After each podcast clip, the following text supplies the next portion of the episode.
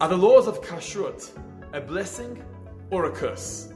So many people see keeping kosher as being restrictive, limiting, because the laws of kashrut in the Torah tell us what we can eat or we can't eat.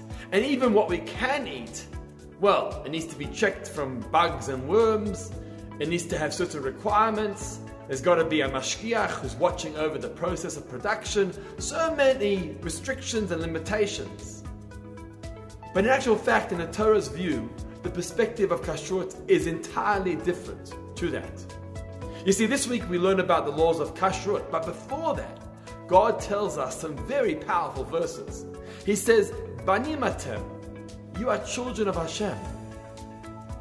Am kadosh, you are a holy nation. Ubacha bachar Hashem, and God chose you to be His treasured people.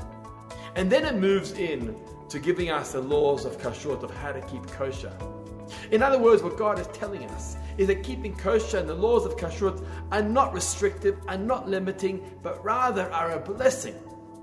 Because I chose you as my nation, and because you are a holy nation, sons and daughters of God, therefore, I give you a dietary requirement called kashrut, which helps purify you, cleanse you, uplift you, and make you the holy nation you are.